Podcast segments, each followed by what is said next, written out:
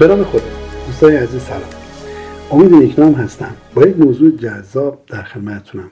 تحقیقات کلمات کلیدی برای سئو. Keyword Research for SEO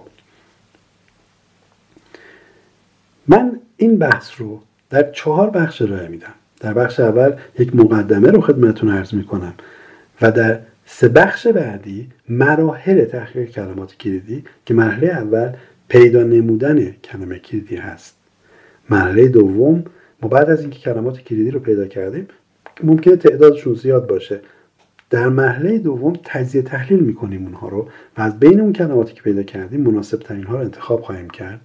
و در مرحله سوم کلماتی رو که انتخاب کردیم و نهایی شده نحوه استفادهشون رو در محتوای خودمون مورد بحث قرار میدیم.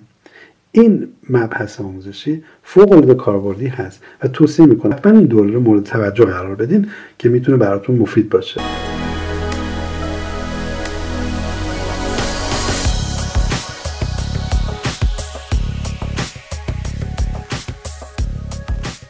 خب چند تا سوال رو می‌خوام جواب بدم. اینکه تحقیق کلمات کلیدی چیه؟ چرا باید تحقیق کلمات کلیدی رو انجام بدیم؟ چه زمانی باید این کار رو انجام بدیم؟ این کار توسط چه کسی باید انجام بشه؟ و در نهایت چگونه باید تحقیق کلمات کلیدی رو انجام بدیم؟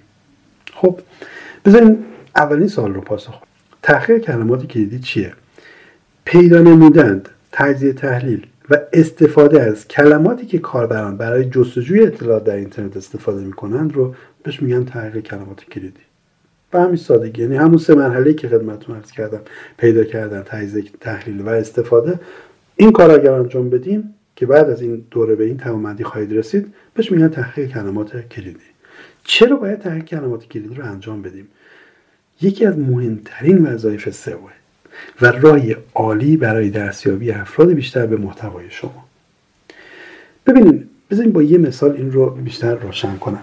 من یک نرم افزار قرارداد رسانه رو سالها پیش طراحی و برنامه‌نویسی کرده بودم و یک سایت براش طراحی کرده بودم که بتونم بازاریابی نرم افزار رو انجام بدم. اونجا اومده بودم کلمه‌ای که اصلا به کار توجهی نکرده بودم به کلمه. اسم نرم افزار گذاشته بودم نرم افزار قرارداد رسانه الکترونیکی اندیشه.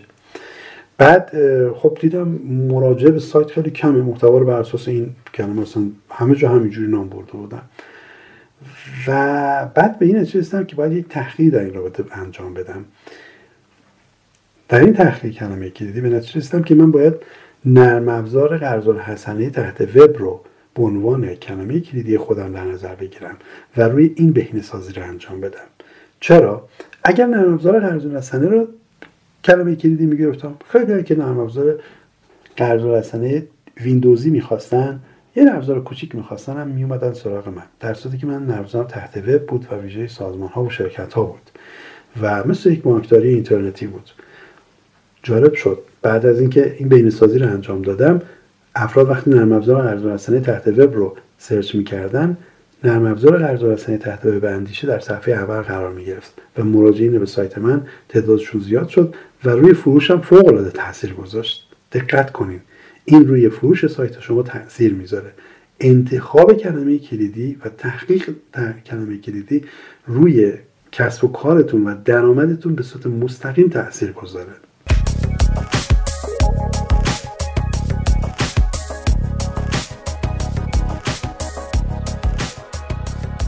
خب این سوال بعدی رو می‌خوام جواب بدم. چه زمانی می‌توان تحقیق کلمه کلیدی رو انجام داد؟ ببینید سه جا شما این کار رو می‌تونید انجام بدین. در سه زمان. یه موقعی شما می‌خواین یک جایگاه جدید یک موقعیت جدید یک تاقچه جدید. اصطلاح لاتین بهش میگن niche. یک niche جدید رو می‌خواین راه اندازی کنیم مثلا فرض کنید من در حوزه digital marketing فعال هستم. می‌خوام یک در حوزه مثلا email marketing یک فعالیتی رو شروع کنم و اصلا متمرکز بشم رو حوزه email marketing. من باید یه تحقیق کلمات کلیدی انجام بدم در حوزه email marketing ببینم چه کلید واژه های مهم هست.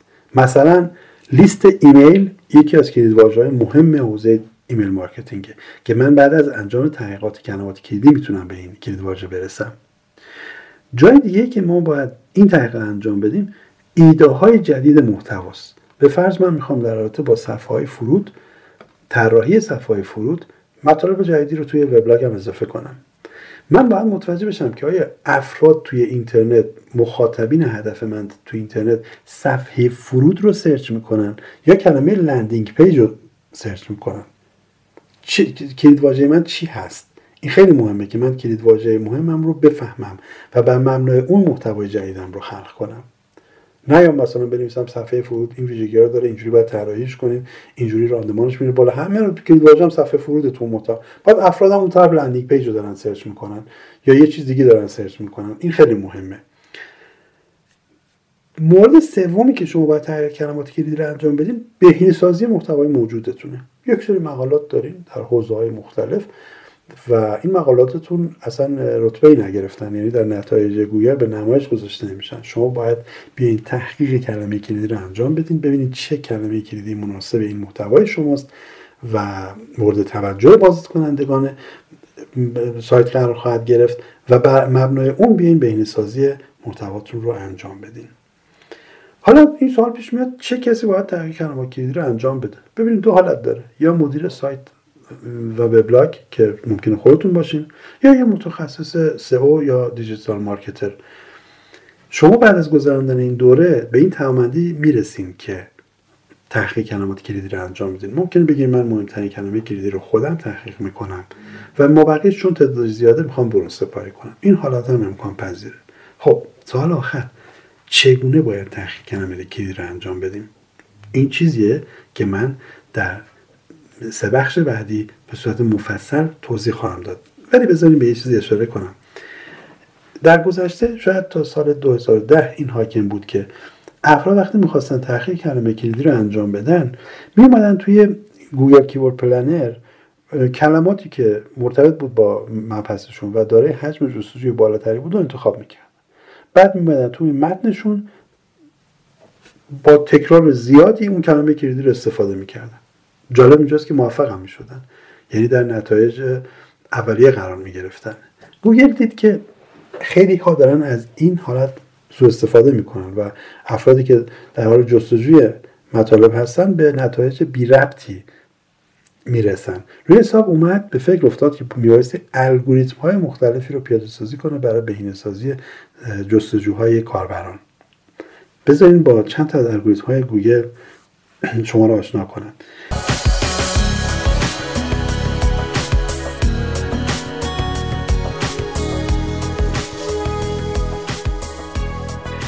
الگوریتم پاندا اسامی حیوانات رو گذاشته. می‌خواد نشون بده که الگوریتم های من هم زنده هستن و مرتبا به روز میشن از طرفی هم می‌خواد با شخصیت های خاص این حیوانات الگوریتماش رو نسبت بده. مثلا میگه پاندا یک حیوان آرام و مهربانه. اومده یک شخصیت کتابخان رو به این نسبت داده و میگه که پاندا دارای شخصیتی الگوریتم پاندای گوگل تمام مطالب اینترنت رو مطالعه می‌کنه. هیچ مطلبی از زیر دستش در نمیره. بنابراین و یه نکته هم که هستش این که از مطالب تکراری هم خوشش نمیاد. شما اگر یه مطلبی یه سایتی کپی کنین بیاین تو سایت خودتون بذارین متوجه میشه و شما رو جریمه می‌کنه. و حتی اگر جایگاه خوبی داشته باشین شما رو به قهر می‌بره. شما رو به ته جدول می‌بره. رتبه شما رو بسیار بسیار کاهش میده. یه الگوریتم دیگه این هست به نام الگوریتم پنگوان پنگوان ها حیواناتی هستن که روی پیوند های خودشون خیلی حساسن. یعنی نر و ماده به هم مقید هستن و تو اون شلوغی هم دیگه پیدا می‌کنن. اومده میگه که الگوریتم پنگوان گوگل روی لینک سازی backlink ها پیوند های بین سایت ها و صفحات خیلی حساسه. مثلا اگر شما در حوزه مثلا یک یک کارخانه صنعتی دارین بعد از یک سایت مثلا ورزشی به شما لینک داده بشه که هیچ ربط موضوعی به هم دیگه ندارین این رو پنگوان جریمه می‌کنه.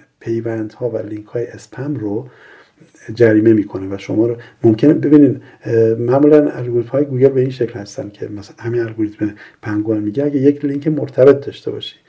خب مثلا فرض کنید اگر شما در حوزه آشپزی آموزش آشپزی آموزش میدین و از یک سایتی که در حوزه مواد غذایی فعال هست و تعداد بازدید زیادی داره و جایگاه بهتری نسبت به شما داره به شما لینک بده این باعث میشه که رتبه شما هم بالاتر بیاد و گوگل شما رو در صفحه نتایج در جایگاه بالاتری نمایشتون میده. حالا این خصوصیت رو اگر سوء استفاده بشه و سایت های بی ربط به شما لینک بدن این رو پنگوان جریمه می‌کنه. پنگوان نسبت به تکرار کلماتی که در یک page هم حساسه و اون رو هم باز جریمه می‌کنه. یکی دیگه از الگوریتم های جالب گوگل الگوریتم همینگبرد یا مرغ مگسخوار هست. این الگوریتم به این شکل است که روی مفاهیم کلمات بیشتر زومه. مثلا اگه شما بیاین بنویسین آرایشگاه زنانه در نتایج سالن آرایشی زنانه هم میاد. یعنی مفاهیم که هم خانواده های کلم و کلمات دارای مفاهیم مشابه رو هم شناسایی می‌کنه. مثلا اگه من بیام بنویسم به فرض بنویسم گرفتگی شانه راه مقابله با گرفتگی شانه. مثلا این کلام نتایجی که ظاهر میشه مثلا گرفتگی عضلات راه درمان گرفتگی شانه نمی‌دونم همه اینها میاد. در این حال مثلا توی نتایج شانه تخم مرغ نمیاد. شانه زدن مو نمیاد. ببینید روی مفاهیم کلماتی که دارین جستجو می‌کنین خیلی دقیقه و این خیلی مهمه و بسیار هوشمند کرده گوگل رو. این الگوریتم همین برد. و یه نکته دیگه هم که هست یک گراف دانش هم داره علاوه بر اون جستجوی معانی که داره. به این شکل اگه من اومدم نوشتم خرید پیتزا علاوه بر که حالا میاد اون فست ها و عرضه فروشی ها رو به من نشون میده یک آیتم های دیگه ای رو هم تو اون گراف دانشش نشون میده. مثلا میاد میگه ارزش غذایی پیتزا. میاد میگه مواد لازم برای تهیه پیتزا. دستور پخت پیتزا. یک سری آیتم های اینجوری هم نشون میده که ببینه چقدر افراد بهش توجه می‌کنن. اون آیتم هایی که لینک بیشتر کلیک بیشتری روش خورد رو اونها رو در جایگاه بهتری برای دفعات بعد قرار میده. یکی دیگه از الگوریتم گوگل زیادن. حالا اگه من بخوام همش توضیح بدم نمی‌خوام وارد این بحث بشم. ولی مثلا همین الگوریتم کبوتر شما خرید پیتزا رو که می‌زنید پیتزا فروشی نزدیک شما رو نشون میده. الگوریتم گورخر حالا چرا میگه گورخر بیشتر به خاطر اینکه اون خطای سیاسفید مثل بارکد و برای بحث خریدهای اینترنتی مورد توجه قرارش میده و کنترل اون رو انجام میده که سوء استفاده های کلاهبرداری اینترنتی در خریدهای فروشگاه اینترنتی اتفاق نیفته. مثلا فرض کن گورخر حالا اون خطای سفیدش باعث میشه که حشرات موزی بهش نزدیک نشن. اینجا هم می‌خواد کلاهبرداری اینترنتی رو از بقول معروف شناسایی کنه به واسطه این الگوریتمش و یک جوری اطمینان بده به خریدهای اینترنتی. حالا بحثش مفصل نمی‌خوام خیلی وارد شم می‌خوام برسم به این آخرین الگوریتمی که می‌خوام توضیح بدم.